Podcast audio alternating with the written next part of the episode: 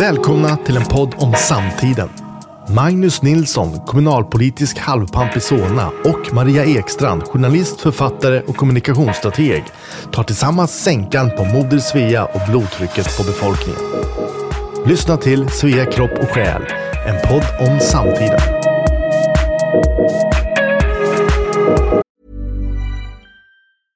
Hey, I'm Ryan Reynolds. At Mint Mobile, we like to do the opposite of what Big Wireless does. They charge you a lot, we charge you a little. So naturally, when they announced they'd be raising their prices due to inflation, we decided to deflate our prices due to not hating you. That's right. We're cutting the price of Mint Unlimited from $30 a month to just $15 a month. Give it a try at mintmobile.com slash switch. $45 upfront for three months plus taxes and fees. Promo for new customers for limited time. Unlimited more than 40 gigabytes per month. Slows. Full terms at mintmobile.com. God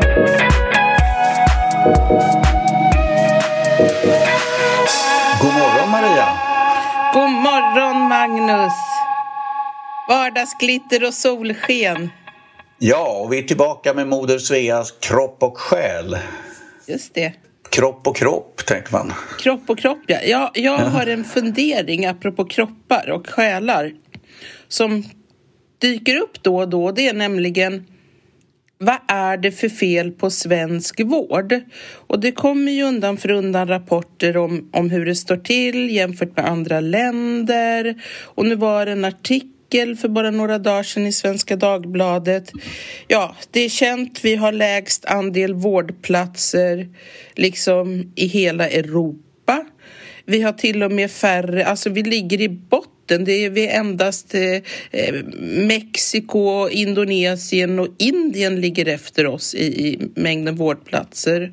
Och mäter vi hur läkare träffar patienter så tar en svensk läkare hand om 2600 per år, en tysk 9800 patienter per år och en slovakisk farbror doktor tar 11 100 patienter per år.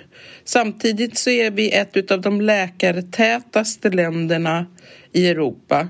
Och då måste man ju ställa sig frågan när det samtidigt är så att vårdköerna växer, vi lyckas inte beta av dem och folk till och med dör för de får inte cancerbehandlingar och annat i tid. Vad, hur har det blivit så här? Jag tror att vi ser en rad, en rad eh, systemfel eh, som lagras på varandra och som är ganska typiskt, vissa är typiskt för Sverige. Eh, när det gäller just läkarproduktiviteten här så en gång i tiden så var det ju så att en ung läkare som skulle jobba ihop till, till uh, hus och kunna giftas och såna här saker. Han jobbade som en galning. Han tog mycket patienter. Så var det när jag var liten. Min mamma kunde ringa doktorn när jag var sjuk och då kom doktorn hem samma efter någon timme. Just det, man fick hembesök. Ja, just det. Och tog betalt. Så att när doktorn jobbade som en galning och tjänade jättemycket pengar. Men sen skulle alla in i ett enhetligt system så att läkarna som, som anställdes av landstingen de började få månadslön och patientavgiften blev likartad. Det, jag tror att det hette 12-kronan på den tiden, det här är 60-70-tal. Ett läkarbesök skulle kosta 12 kronor. Mm. Och det är betydligt mer idag så att säga. Men, men eller det, det, var betydligt mer än, än de 12 kronor skulle vara idag naturligtvis. Men det här gjorde plötsligt att läkarna hade ingen anledning att jobba som galningar för de fick ju lika mycket betalt fast de inte jobbade nästan alls. Mm. Och det där minskade i ett slag så att säga läkarnas, hur, hur många patienter läkare behandlade. Um, det är ett skäl, så att det är nog så att utomlands så kan man tänka sig att man andra system där läkarna helt enkelt tjänar lite mera pengar på att jobba, jobba hårt. Mm. När, det gäller sjuk, när det gäller vårdplatser, alltså sängar på sjukhusen så där tror jag vi ser ett helt annat fenomen, nämligen att på goda grunder så säger man att vi ska så lite som möjligt vårda patienter på sjukhus därför att det är inte bra att ligga på sjukhus och eh, det kostar pengar och det går att göra en massa andra saker. Man bara kommer och får en liten operation gjord och sen så går man hem samma dag. Andra saker hanteras idag genom medicin snarare än, än sjukhusvård och sådana grejer. Eh, så att man kan minska antalet vårdplatser och det har man gjort i hela, i hela OECD ganska mm. radikalt. Men som alltid så går vi svenskar, vi är trendkänsliga så att när det blir en mm. trend att nu ska vi minska antalet vårdplatser då rusar vi snabbt till en extrem. Mm. Um, och det finns nog mycket skäl. Vi är modernistiska och rationalistiska. Vi tror att man kan planera samhället på skrivbordet och implementera de saker man har tänkt ut. Och så funkar det. Och det är kanske mest... Det finns nog inget land som har så lite respekt för erfarenhet och sunt förnuft som Sverige. Helt enkelt för att erfarenhet och sunt förnuft innehas ju oftast av människor med vitt hår. Eh, och de kan per definition inte tas på allvar för att de är över 50 och fattar inte hur ballt samhället är. Va? Jo, men det är lite så. Vi har en enorm, vi har en enorm ungdomsdyrkan i Sverige och, och människor som är över 50 tas inte på allvar riktigt. Och det är naturligtvis ett viktigt skäl. Men den här artikeln som du nämnde på Svenska Dagbladet så en sak jag skulle vilja ta upp som man ofta skäller efter och som är ett sorts missförstånd. Mm. Och här är vi tillbaka på min gamla käpphäst som, som politiker och, och med en 30 års erfarenhet mer utav så att säga, offentlig sektor och debatt och politik. Kommunal nivå huvudsakligen, även om jag har suttit i några nämnder i regionen också, det som hette landstinget förut. Så brukar man skälla efter någonting som heter New Public Management och min käpphäst är att det här som i så många andra sammanhang så finns det um, No solutions, only trade-offs. Mm. Det finns inga lösningar på problem, åtminstone inga riktigt bra lösningar utan man får helt enkelt välja hur systemfelen ska så att säga spela ut i olika sammanhang. Därför att det finns inget riktigt bra sätt att göra det. Löser man ett problem så får man ett annat någon annanstans. Och New Public Management är... Det står i den här artikeln att det kom på 90-talet, det kom mycket tidigare. Och i praktiken så har det varit ett problem för politiker och makthavare sedan faraos dagar. Nämligen att jag som politiker, jag talar om för tjänstemännen, för mina underlydande, hur de ska göra. Och sen så måste de rapportera tillbaka. Man måste se, blev det som jag sa? Utfördes mina order? Om man är politiker idag, en fullmäktig församling eller en nämnd så kan man ju inte bara säga till förvaltningen som ska utföra till exempel sjukvård eller äldreomsorg eller teknisk förvaltning som ska reparera vägar och fixa parker och sånt där att här får ni pengar, sköt jobbet. För vad händer då när medborgaren kommer till politikern som medborgarens företrädare och säger att du, jag tycker inte att förvaltningen sköter jobbet något vidare bra. Jag skulle vilja att de istället för att de gör si skulle jag vilja att de gör så. Kan du fixa det? Du är min företrädare, vi har en demokrati här. Då kan ju inte jag säga Nej, jag kan inte fixa det för att jag har gett dem pengar och de har sagt åt, oss, de har sagt åt dem att sköta jobbet så nu gör de väl det då. Ehm, det går inte. I en demokrati så är det politikerna, de valda politikerna ska styra förvaltningarna. Så är det en demokrati. Medborgarna ska få det, få det gjort som de vill ha, som de har röstat för. Så att då måste jag tala om förvaltningarna, förvaltningarna mer eller mindre i detalj. Verksamheten, professionen som man säger i andra sammanhang vad de ska göra och emellanåt hur de ska göra det. Och sen så måste de rapportera tillbaka till mig på olika sätt. Alltså det måste finnas, måste finnas dokumentation och utvärdering. Blev det gjort som vi i nämnden eller fullmäktige eller jag som ordförande i en nämnd säger att ska göras? Och det är det som, alltså det är det som är liksom New Public Management och då har man tagit en del av de här systemen för att så att säga ge order och få återrapportering från näringslivet. Eh, och sagt att wow, i näringslivet verkar det funka så bra så då måste det funka i offentlig sektor också. Och så visar det sig att det gör det inte.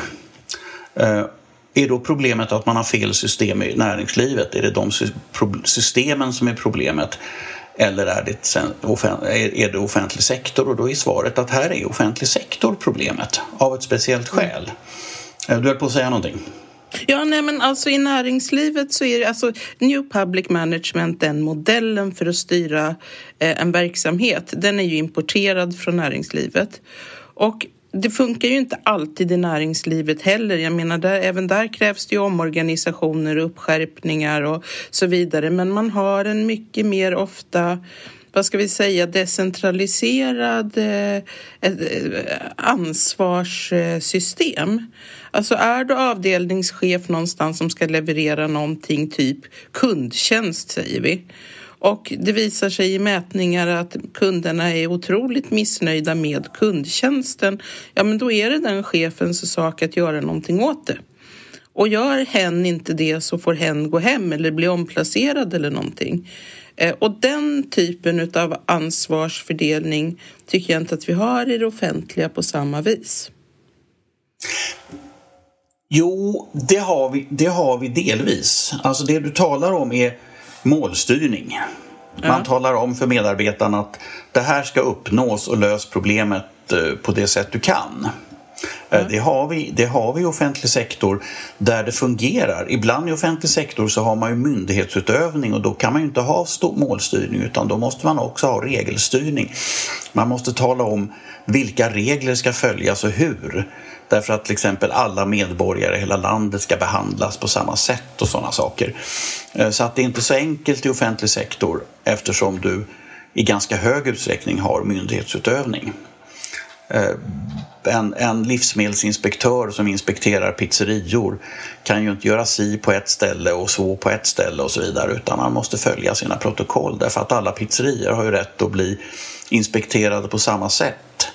Mm. Så att eh, min favoritpizzeria där jag är kompis med Pizziolan kan ju inte bli liksom bättre behandlad än någon pizzeria som jag inte gillar något vidare. Liksom.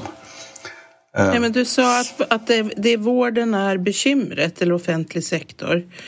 Var, var ligger bekymret då? Alltså man, måste, man kan inte bara ha målstyrning som man kan ha mer utav i näringslivet. Man måste också ha regelstyrning. Eh, är det där det brister då? Eller hur, Nej. varför? Jag skulle säga, eh, eftersom vi kan prata hur länge som helst om detta, men jag skulle sammanfatta att det finns åtminstone ett bekymmer som vi ser här, byråkratiseringen som följer på, på New Public Management och den ser ut så här. Låt oss säga att du har en säljavdelning i ett privat företag. Det är klart att chefen för säljavdelningen och VD och ledningsgruppen, och ekonomichefen, det är väldigt många människor som vill veta hur den här säljavdelningen eh, presterar. Hur mycket säljer de per säljare och en massa sådana saker. Så att de, kan, de vill ha jättemycket information de frågar efter.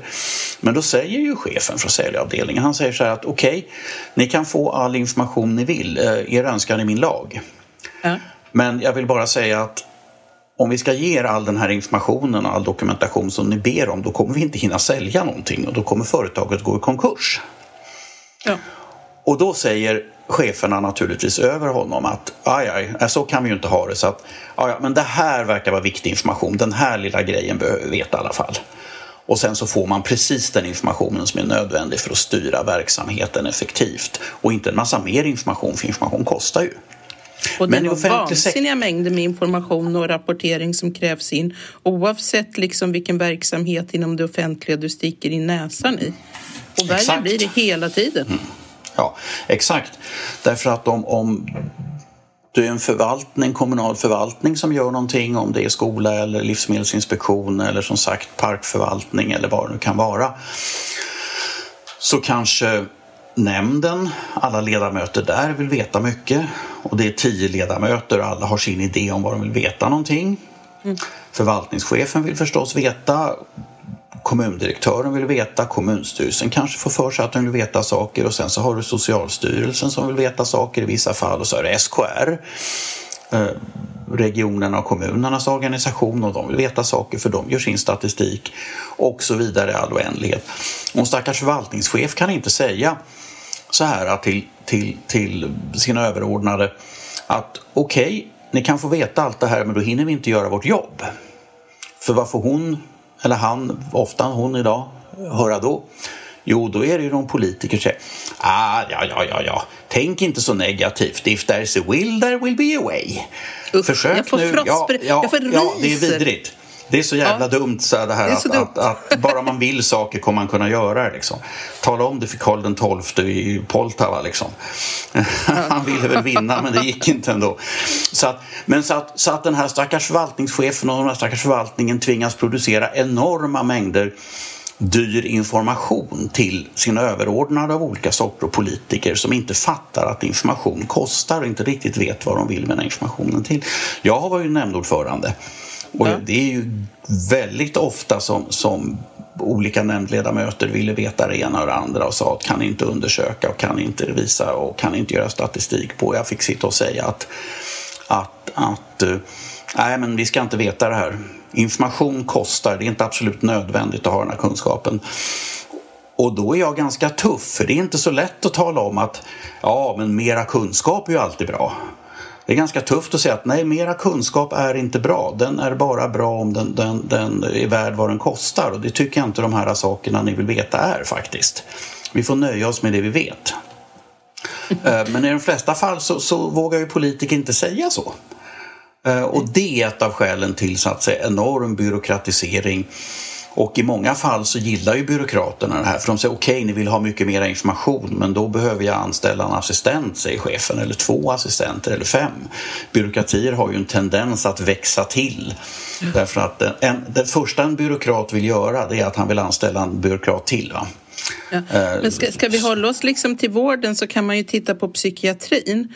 Och då är det så att oavsett om det är en unge som kommer in till BUPS akut eller det är en vuxen som har ett planerat besök.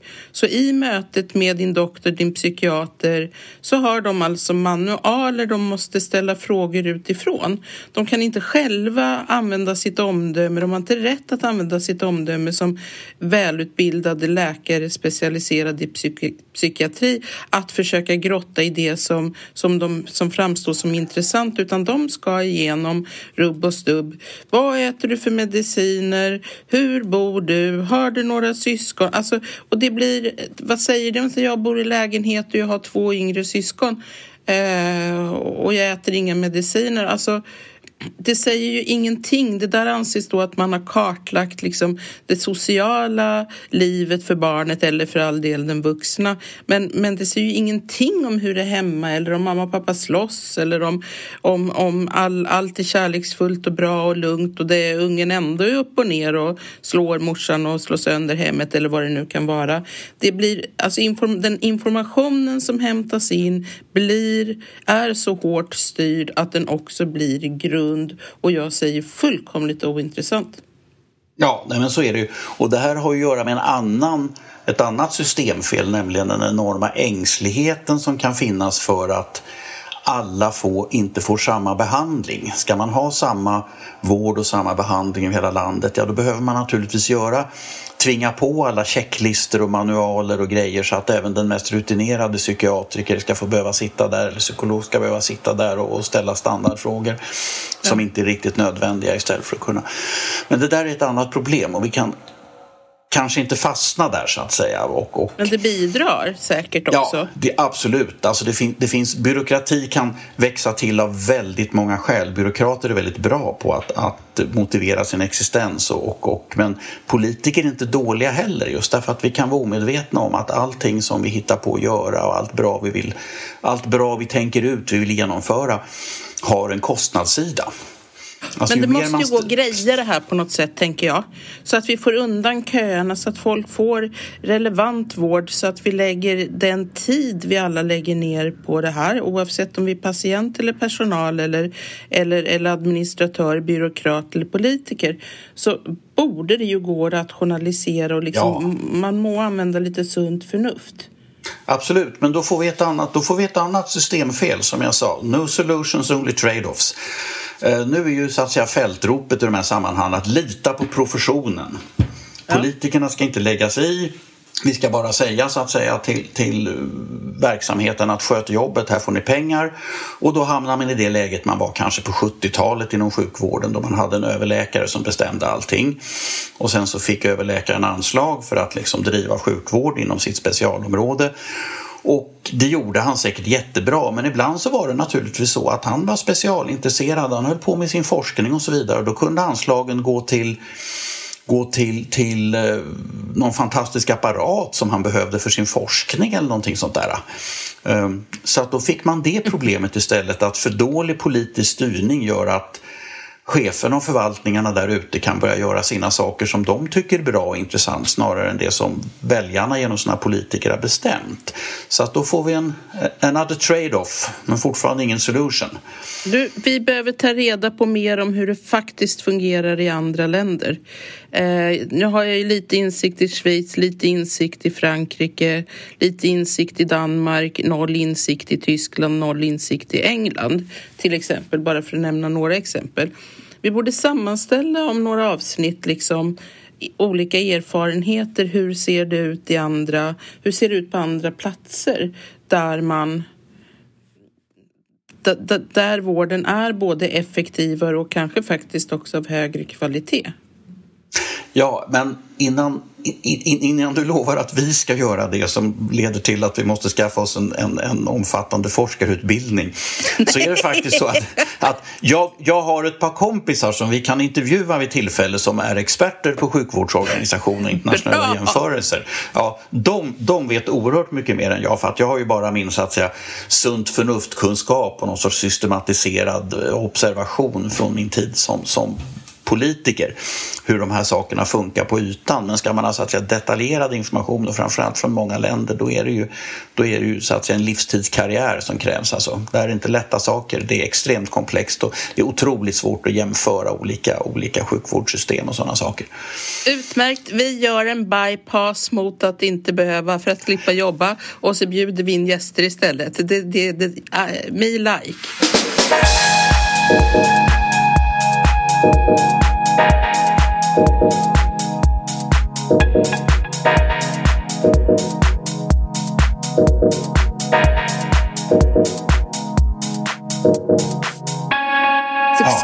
prata lite om att det på sistone här har varit eh, den ena efter den andra som har tvingats ut för att be om ursäkt och förlåtelse.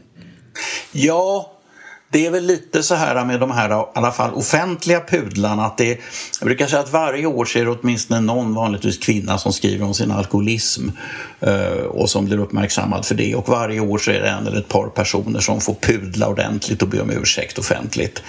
Eh, och nu senast så är det väl ja, Sven Otto Littorin, den gamla arbetsmarknadsministern, en kompis till mig för övrigt, en hygglig kille, mycket bra kille, men han, han kallade en reporter för same och det har han fått be om ursäkt för. Uh, han misstänkliggjorde henne på något sätt. Var det inte same då? Jo, han misstänkliggjorde henne på något sätt för att, att hon var same så att hon inte hade rapporterat riktigt om, om den här gruvverksamheten. hon, var inte, är, hon, var inte, hon var inte objektiv. Nej. Men det är klart att är du en reporter som är same och eh, du ska då vara objektiv och rapportera om en gruva som de flesta samer i området är emot då är det väl inte liksom eh, så svårt att anta att hon inte är fullt objektiv. Nej, nej, nej. Det är ju helt, detta är ju en mycket stark identitet naturligtvis som, som är, kan vara svårförenad med att vara helt objektiv i ett sådant sammanhang. Och sen så har vi, har vi ju vår, vår vän Eberhard som, som eh, skrattade gott åt, åt eh, vad heter hon, Rebecka Kronlöv heter Löv, hon, va? just det, just det. Ja, och David uh. Eberhard är ju då psykiater, eh, ja. överläkare. Och här behöver jag få säga att jag, jag känner mig jävig. Jag har även jag har träffat Sven-Otto Littorin några gånger på, på privata middagar. Det är en kul kille. Eh, David Eberhard känner jag också till del privat och han har haft stor betydelse i mitt liv. Han är en väldigt viktig person. Jag tycker mycket om honom. Ehm, men det är helt rätt. Han och komikern, samhällsdebattören Aron Flam har suttit och råflabbat och hånflabbat till feministen Rebecka Kronlöf. Om hon nu heter Kronlöf, men det tror jag. Ehm, när hon blev intervjuad av Anna Hedenmo i tv-programmet Min sanning. Och hon berättade om någon relation eh, där hon eh, upplevde att hon hade blivit, om inte våldtagen så i alla fall det har begåtts någon form av övergrepp mot Rebecka även om man inte gick in i detalj på vad just det var. Och då sitter vi och tittar på, på det här klippet på 10-15 minuter ungefär på Youtube där eh, ja, de, de slaktar Rebecka helt enkelt kan man säga. Ja, men det, det, det, är riktigt. Men egentligen så var, var, var det rätt eller fel? Ja, det är en lite, lite annan, eller var det motiverat utav, utav Eberhardt att, att eh, göra en pudel kring detta? Jag är inte så säker på det. Men vad vi egentligen skulle prata om här det är ju, det är ju lite grann förlåtelse. En sak är de här offentliga pudlarna, man ber om ursäkt. Och i allmänhet så blir man inte förlåten. Ingen av de här två personerna kommer ju någonsin bli förlåtna av sina belackare. Mm. Utan det här att de har backat kommer förmodligen bara ligga dem i fatet, är jag, är jag rädd. För att det är ju så det fungerar. Man ska, man ska verkligen inte pudla lättvindigt därför att det hjälper i allmänhet inte. Det brukar Men, bli värre. Jag är inte ja. hundra på att jag tycker att Sven-Otto Littorin behövde be om ursäkt överhuvudtaget. Och, och jag tycker att David Eberhard skötte det snyggt i efterhand. Det är för det första om man tittar på det här klippet med honom och Aron Flam så är det faktiskt inte Eberhard som driver utan det är Aron Flam. Men, men Eberhard blir lite som de här reportrarna som någon gång intervjuade Donald Trump när han säger det här berömda grab them by the pussy. Alltså, ja, ja. Ja, det hoppas vi att våra lyssnare förstår vad det betyder. Men så tyckte Donald Trump ja. att man skulle behandla kvinnor. Och då hör man liksom på den här ljudinspelningen hur de här manliga reportrarna och det var ju tv-team då, kamerakille och vad det nu kan ha varit där. De tyckte det var jätte jättekul, det roligaste de hade hört. Alltså det var lite som de var sju, åtta år, gick på lågstadiet och tyckte det var roligt att dra flickorna i, i flätorna och, och, och, dra upp kjolarna där bak på dem och så. Det var typ samma mentalitet. Och lite så hade Aron det. Han hade det, det är han som driver men David Eberhard faller in i det där flabbet då. Eh, alltså men jag, det vettiga är... som sades, sades ju av David Eberhard faktiskt. Ja. Så att, eh, så att, men visst, att säga förlåt. Äh, jag, jag kan tycka att det är svårt att säga förlåt ibland. Alltså att göra det på riktigt. Att, att med hela sitt hjärta mena och förstå att nu har jag gjort något dumt som har sårat den personen och jag är så himla ledsen för det, förlåt mig. Det är inte många gånger i mitt liv jag har gjort det, det har hänt. Men, men eh, hur många gånger har du genuint bett om ursäkt? Ja. Eller förlåtelse? Ja, det är ju lite två saker där faktiskt, tycker jag. För det första, att be om förlåtelse, det är ju att du ber någon annan att faktiskt göra någonting i yttre handling och också mentalt. Ja. Eh, och det är en ganska stor sak därför att det kan ju vara helt rimligt att den här personen säger att nej men jag kommer aldrig förlåta dig. Eller jag kan inte förlåta dig. Eller säger att ja, jag förlåter dig men märker att, att det, det, det, det var inte genuint utan bara ett sätt att, att komma ifrån en plågsam situation. Ehm, men man lägger också någonting i man lägger något i knät på en annan människa genom att be om förlåtelse. Det är mycket speciellt. Ehm, det gör de gånger jag har gjort det så har det ju liksom handlat om mycket nära relationer så där, som, som jag har där jag skadat, där jag skadat människor. Det, det, eller, eller gjort människor ledsna och oroliga och sådana saker. Det här att be om ursäkt, det är ju mer bara att, att vidgå att ja, jag anser att jag har handlat fel och jag tror att andra anser det också, därför be om ursäkt. Eh, jag liksom bara markerar att, att jag inser att det var en felaktig handling. Men jag begär ju inte att någon annan jag lägger det inte i knät på den personen utan om han säger att nej men jag har inte lust att ursäkta dig, så nej okej då liksom. Eh, vill du gå och vara förbittrad över de här sakerna resten av livet så gör det. Eh, eller irritera dig. Eh, ursäkt ber man för mindre allvarliga saker och kanske till människor som man inte har en så nära relation till. Mm. Medan förlåtelse, då är det, det gör man med människor där det verkligen handlar om att den här, det här måste redas ut på ett bra sätt därför att annars så hotas min, min, min tillvaro känslomässigt, mentalt och kanske materiellt i olika sammanhang på ett sätt mm. som jag inte kan acceptera. Mm. Så att jag har bett väldigt mycket om ursäkt men ett begränsat antal gånger jag verkligen har bett om förlåtelse. Ja, precis. Men för att, för att leverera ett ett genuint och uppriktigt förlåt som man faktiskt också själv tycker är på sin plats så behöver man ju komma över ett antal eh, hinder och trösklar. Alltså för det första skammen. Om det nu inte gick upp för en från början vad man gjorde så, så är det ju lätt att när man väl inser att oj, oj, oj, vad, vad, vad har jag nu gjort? Så kommer en viss skam och med det så vill vi värja oss från den. Så man kanske bollar ner. Och det kommer också skuldkänslor. Alltså det här, det här, var, det här var inte bra. Eh, och ett ältande och det där kan ju bli, det finns ju människor som går med livslånga skuldkänslor för något de har gjort någon gång. Eh, där den de gjorde det emot har glömt det för länge sedan. Så att det, det är ju väldigt, väldigt starka känslor som kan hänga i. Men det kan ju också vara en ovilja att se sig själv, att bottna i sig själv. En ovilja att reflektera över vad är mitt bidrag här? Hur kunde vi få en konflikt? Eh, kan det också hänga på mig? Och det tycker jag är, är ganska vanligt om man ryker ihop med någon om något. Att, att det, man märker då att det är, inte, det är inte så himla många, det är liksom inte majoriteten av alla i alla fall som säger att jag tar en dag eller en vecka eller något och reflekterar över mitt eget beteende och sen så återkommer jag med funderingar kring det. Vi funkar inte så, inte i Sverige i alla fall. Nej. Ursäkter och förlåtelse, alla de här sakerna. Oftast är det någonting vi hasplar ur oss för att för att, att komma ur en plågsam situation. Ja, jag ber om ursäkt eller förlåt så jävla mycket då liksom. Ja. för att, att, att slippa ifrån.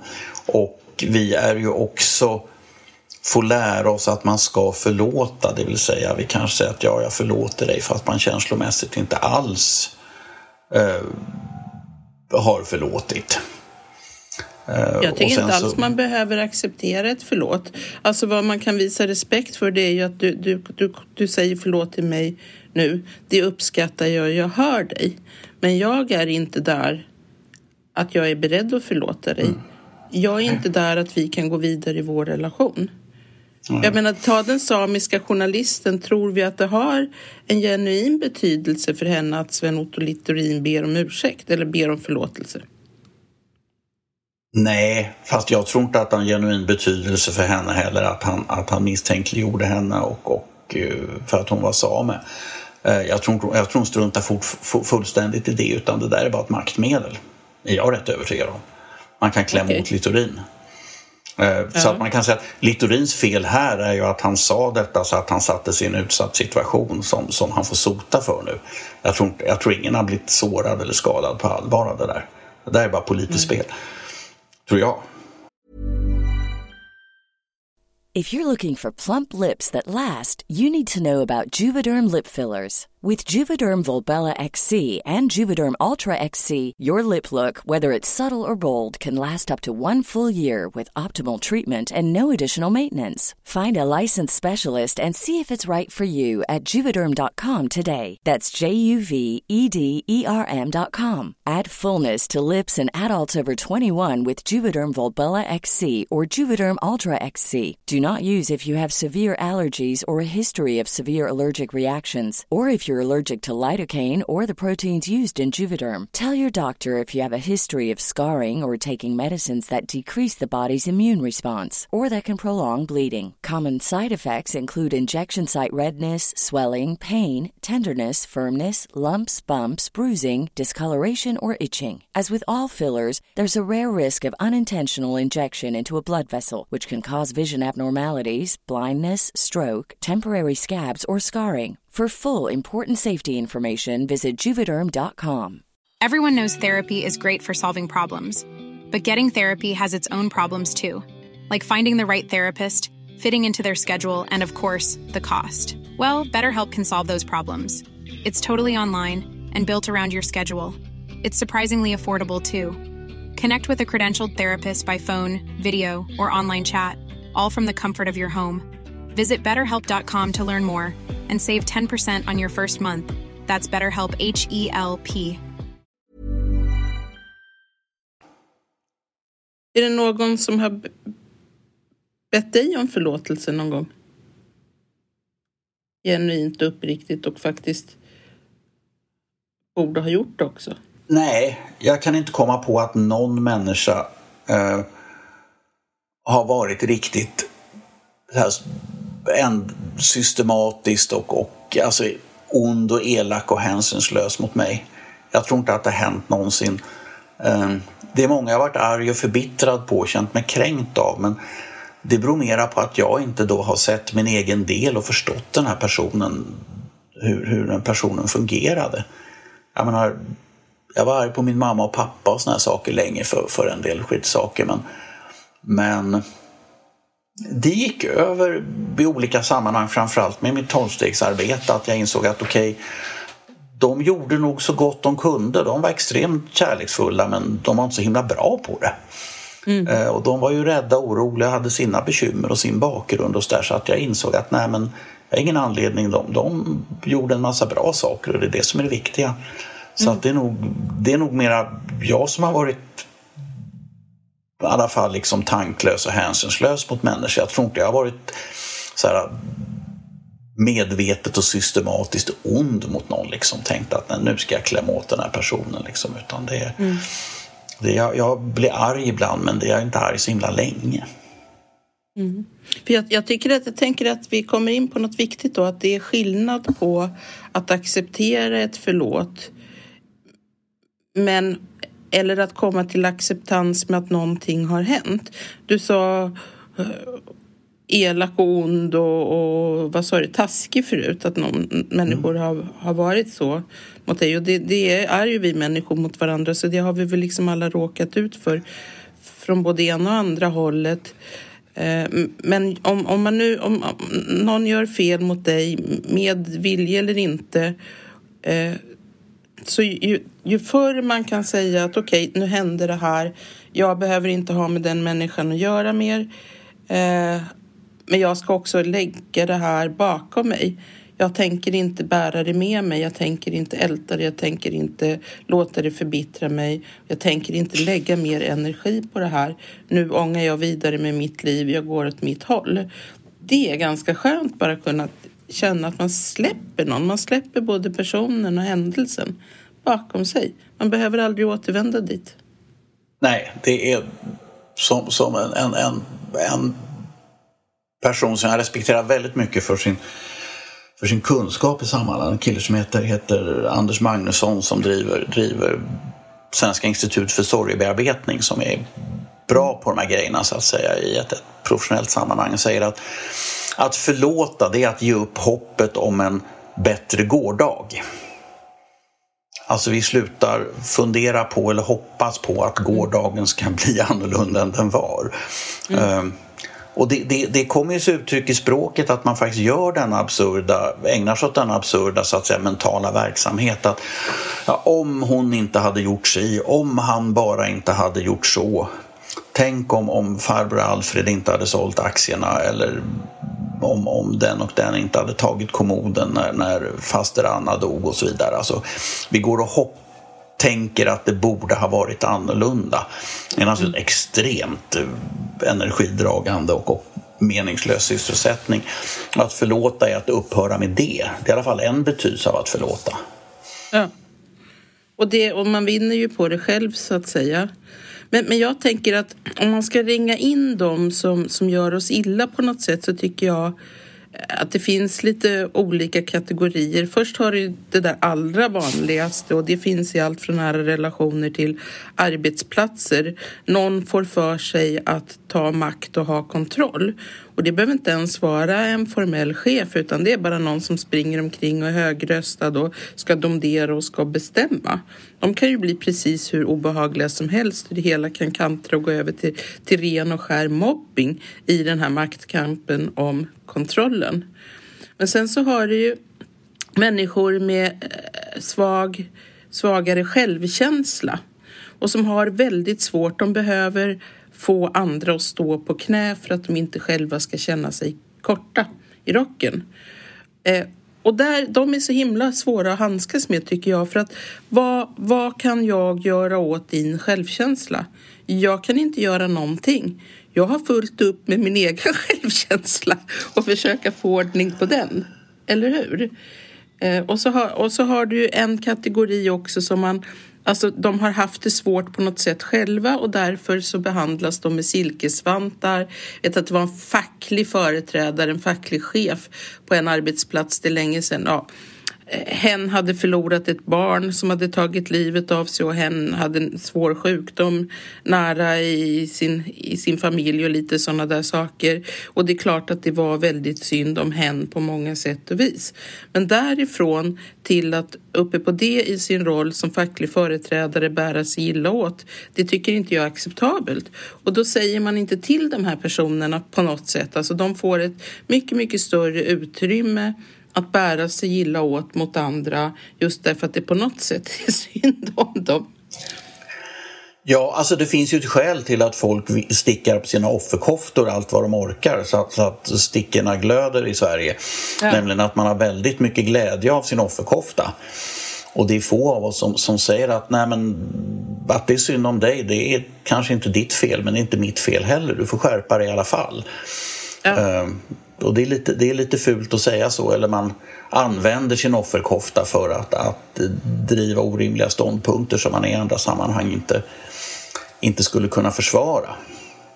Ja, men offerkoftementaliteten, offermentaliteten i Sverige blir, är ju mer och mer, blir mer och mer utbredd och går djupare och djupare. Alltså, ingen människa kan ju längre uttala sig eller komma till tals i något sammanhang utan att den behöver dra upp högst privata och personliga problem eller, eller hur de har blivit utsatta eller ätstörningar eller någon skilsmässa eller eh, svårigheter i livet. Alltså vi kan inte låta människor få vara starka, glada och kanske specialister på någonting om de inte släpper till lite mer av sig själva. Och det är för mig fullkomligt obegripligt. Alltså nu har ju inte Agnes Wold mig veteligen eh, eh, ätstörningar men alltså det är knappt någon som kan få utrymme i media utan att de måste bjuda på ett tillkortakommande också. Och hittar man in, ingenting annat så drar man upp deras gamla föräldrars skilsmässa för 40 år sedan. Förstår ja. jag tänker? Ja, ja, nej men så är det. Men jag, jag därför att man har någon sorts glädje. Jag, jag skulle ju säga att, att nu är vi inne på lite något annat än förlåtelse, nämligen offerkofteriet. Men där skulle jag säga att vi som så ofta importerar de, de absolut värsta grejerna från USA. Där, har man ju, där kan man ju inte bara så att säga komma med sin iklädd sin egen offerkofta. Utan man kan, också, man kan också göra anspråk på alla andras offerkoftor inom en grupp som man tillhör.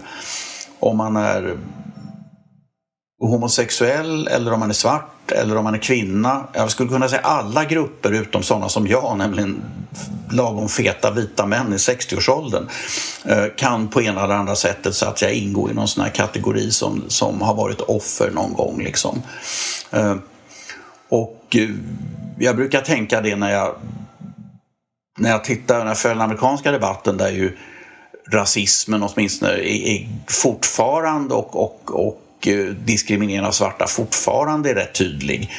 Och hade jag varit en ung svart man, jag hade naturligtvis varit extremt arg på de vita och sådana saker. Jag hade nog inte tänkt så mycket längre så att säga.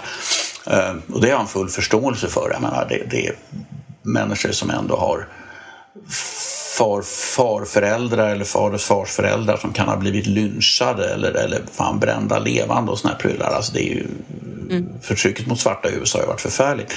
Eh, och det, det, här, det här har syns i eh, inkomster, egendomsfördelning, alla möjliga saker. Så att det är klart, svarta som grupp i USA har en anledning att vara kollektivt arga om man nu tror på något sånt som kollektiv ilska. Men det är ju kanske inget riktigt skäl för att vita, eller för att, vad säga, för att, att svenska svenska intellektuella eh, ska tappa huvudet alldeles helt och hållet.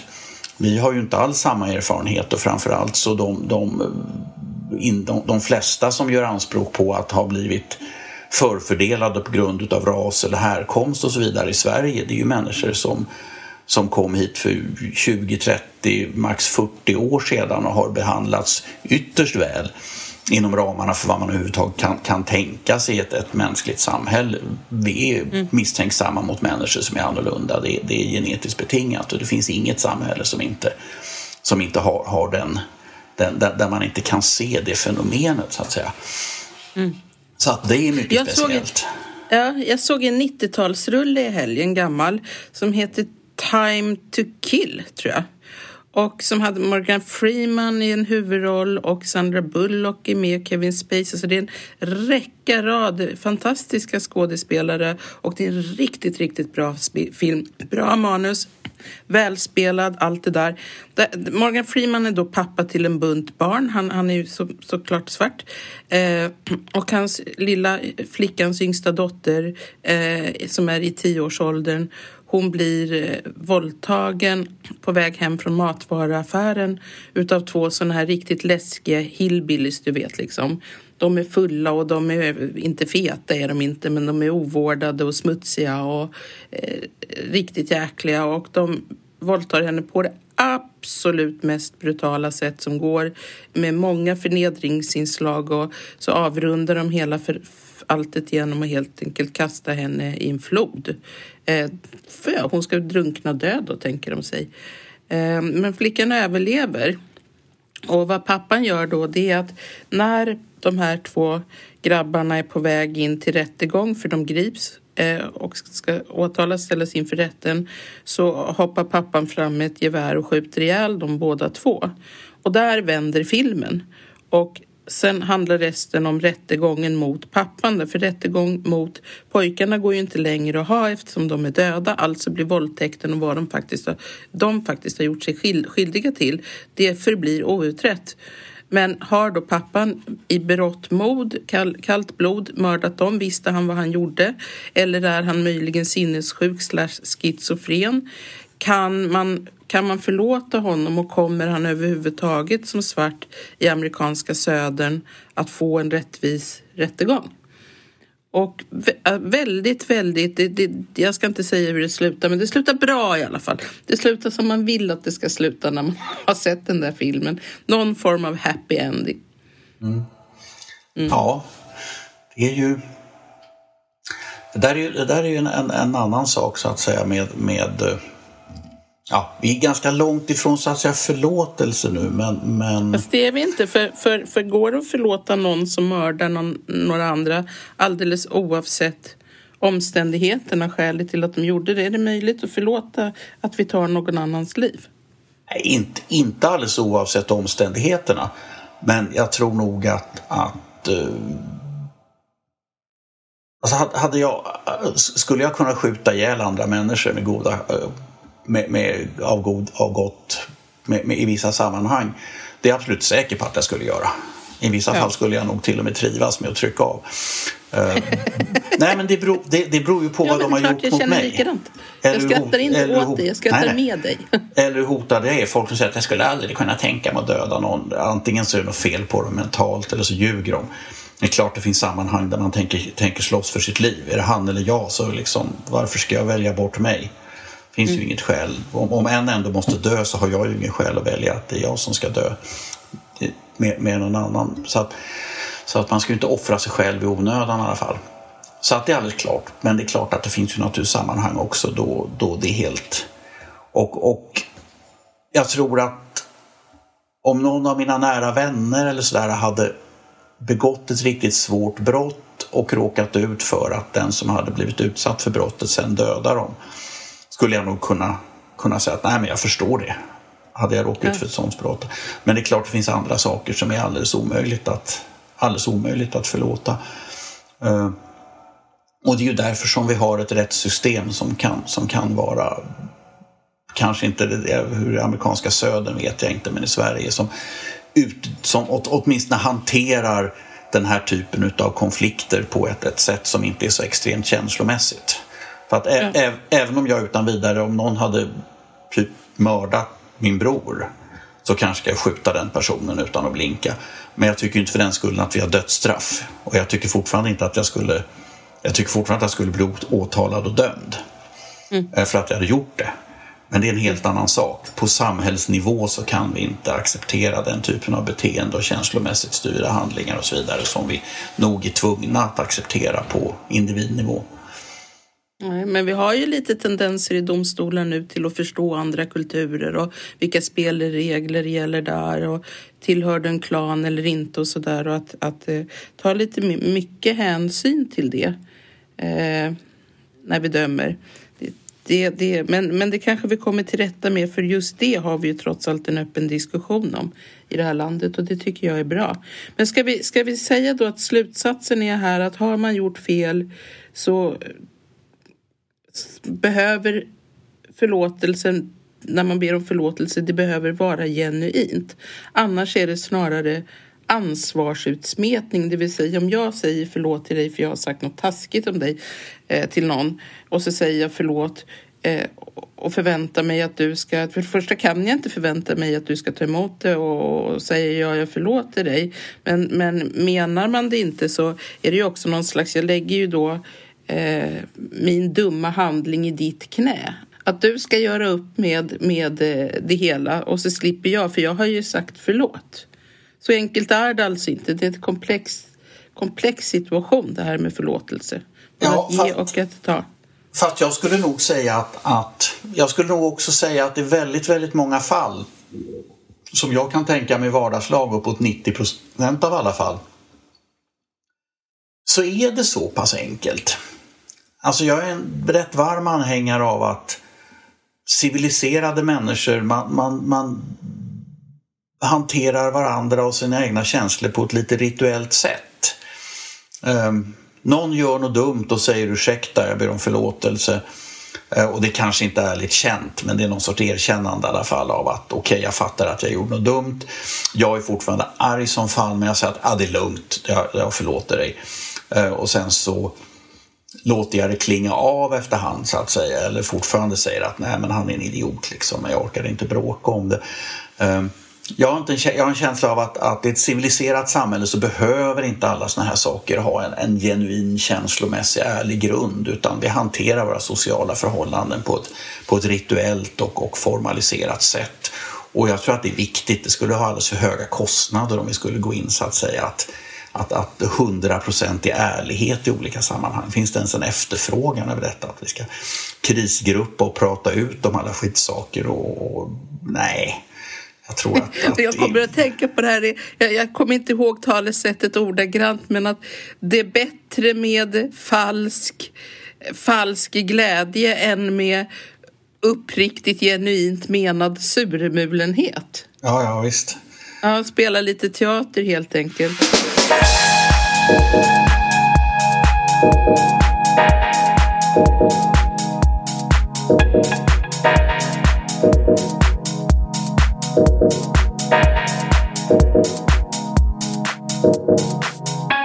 vi hoppa över till en särdeles begåvad kvinna som jag...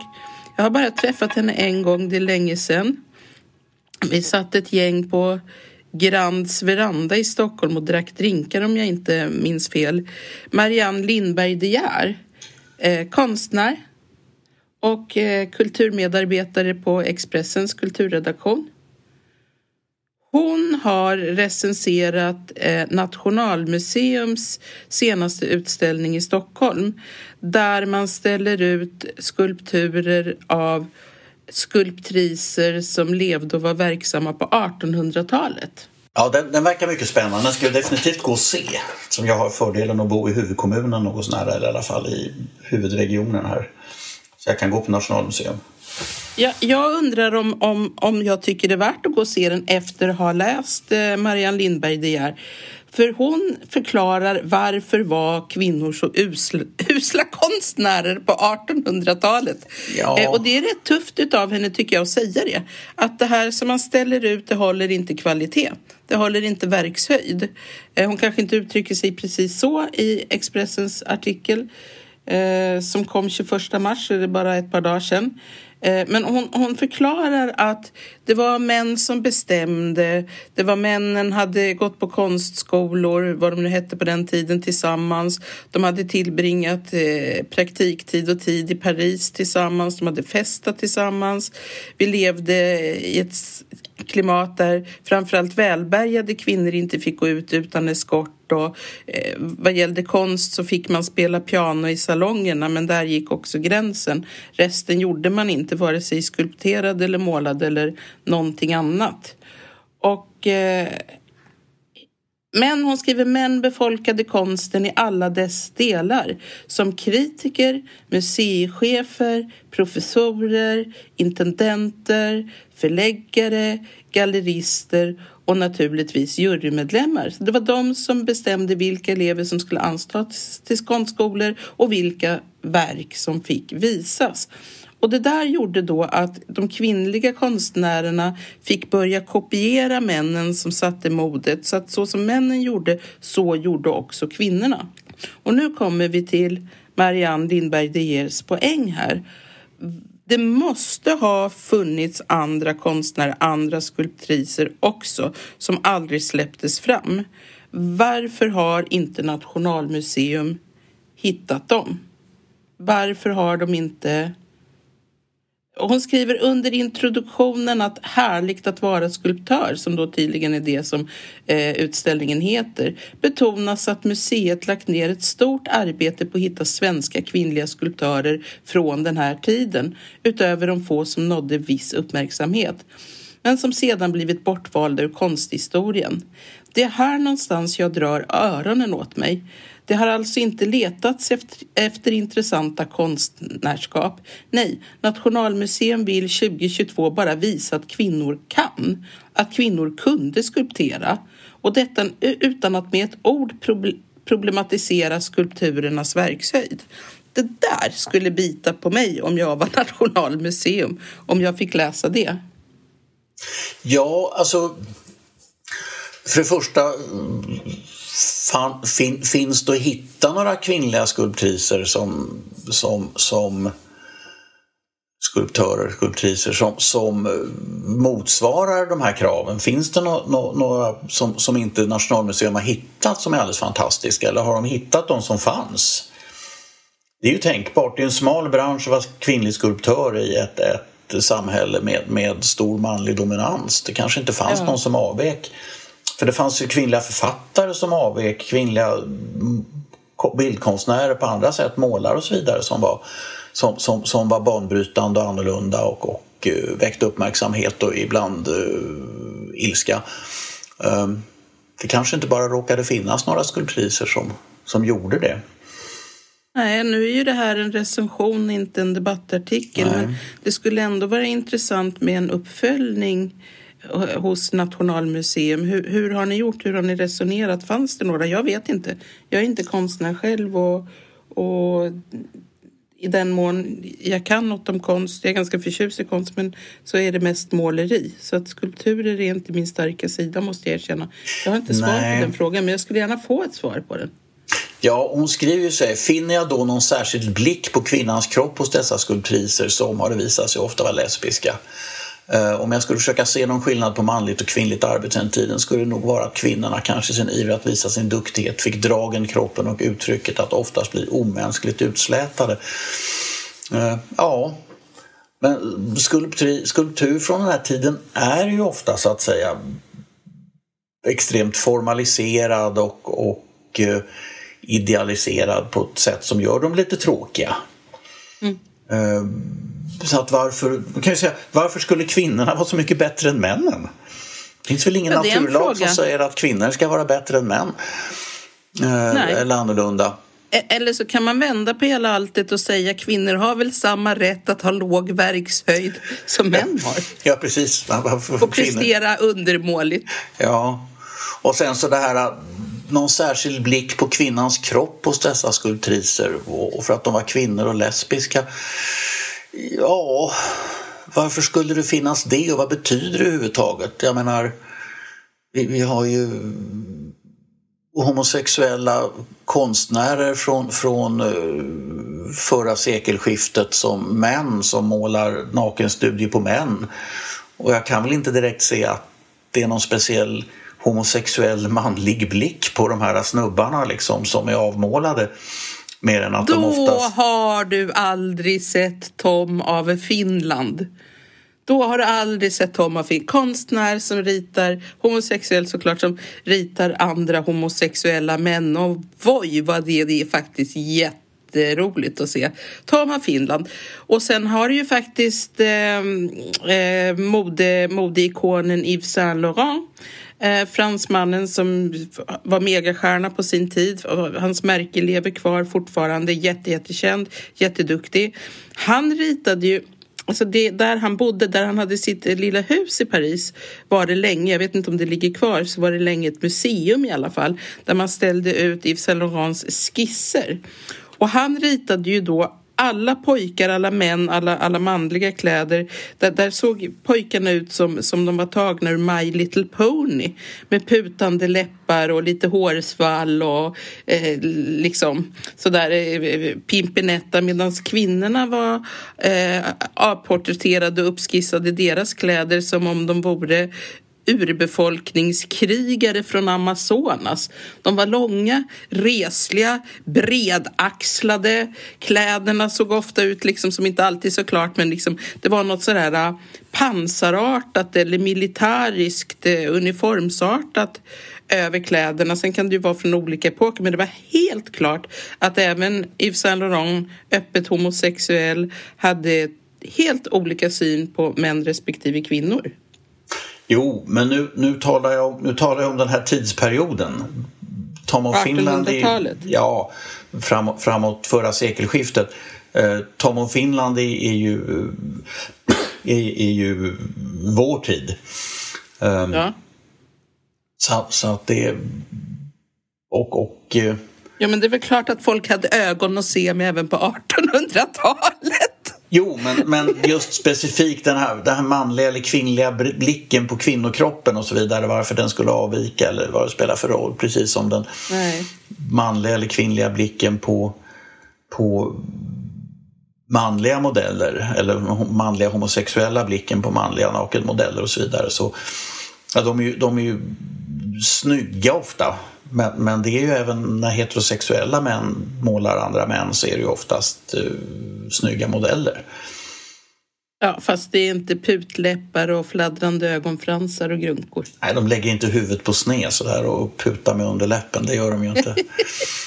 Magnus, det här håller på att spåra. Ska vi, ska vi tacka, tacka för idag och tacka Marianne Lindberg de ger för att hon skriver bra och intressant alltid. Ja. Och eh, börja leta sådana som kan förklara svensk sjukvårdssystems mm haveri, kollaps, kris. Ja, där är vi kanske inte än, men vi, vi ska inte heller dit. Nej, alltså, alltså det är allt, allt sånt här som har pratat med liksom kollapsande och kris och såna här saker. Det är oftast, jag finner detta oftast rätt överdrivet därför att det mesta fungerar.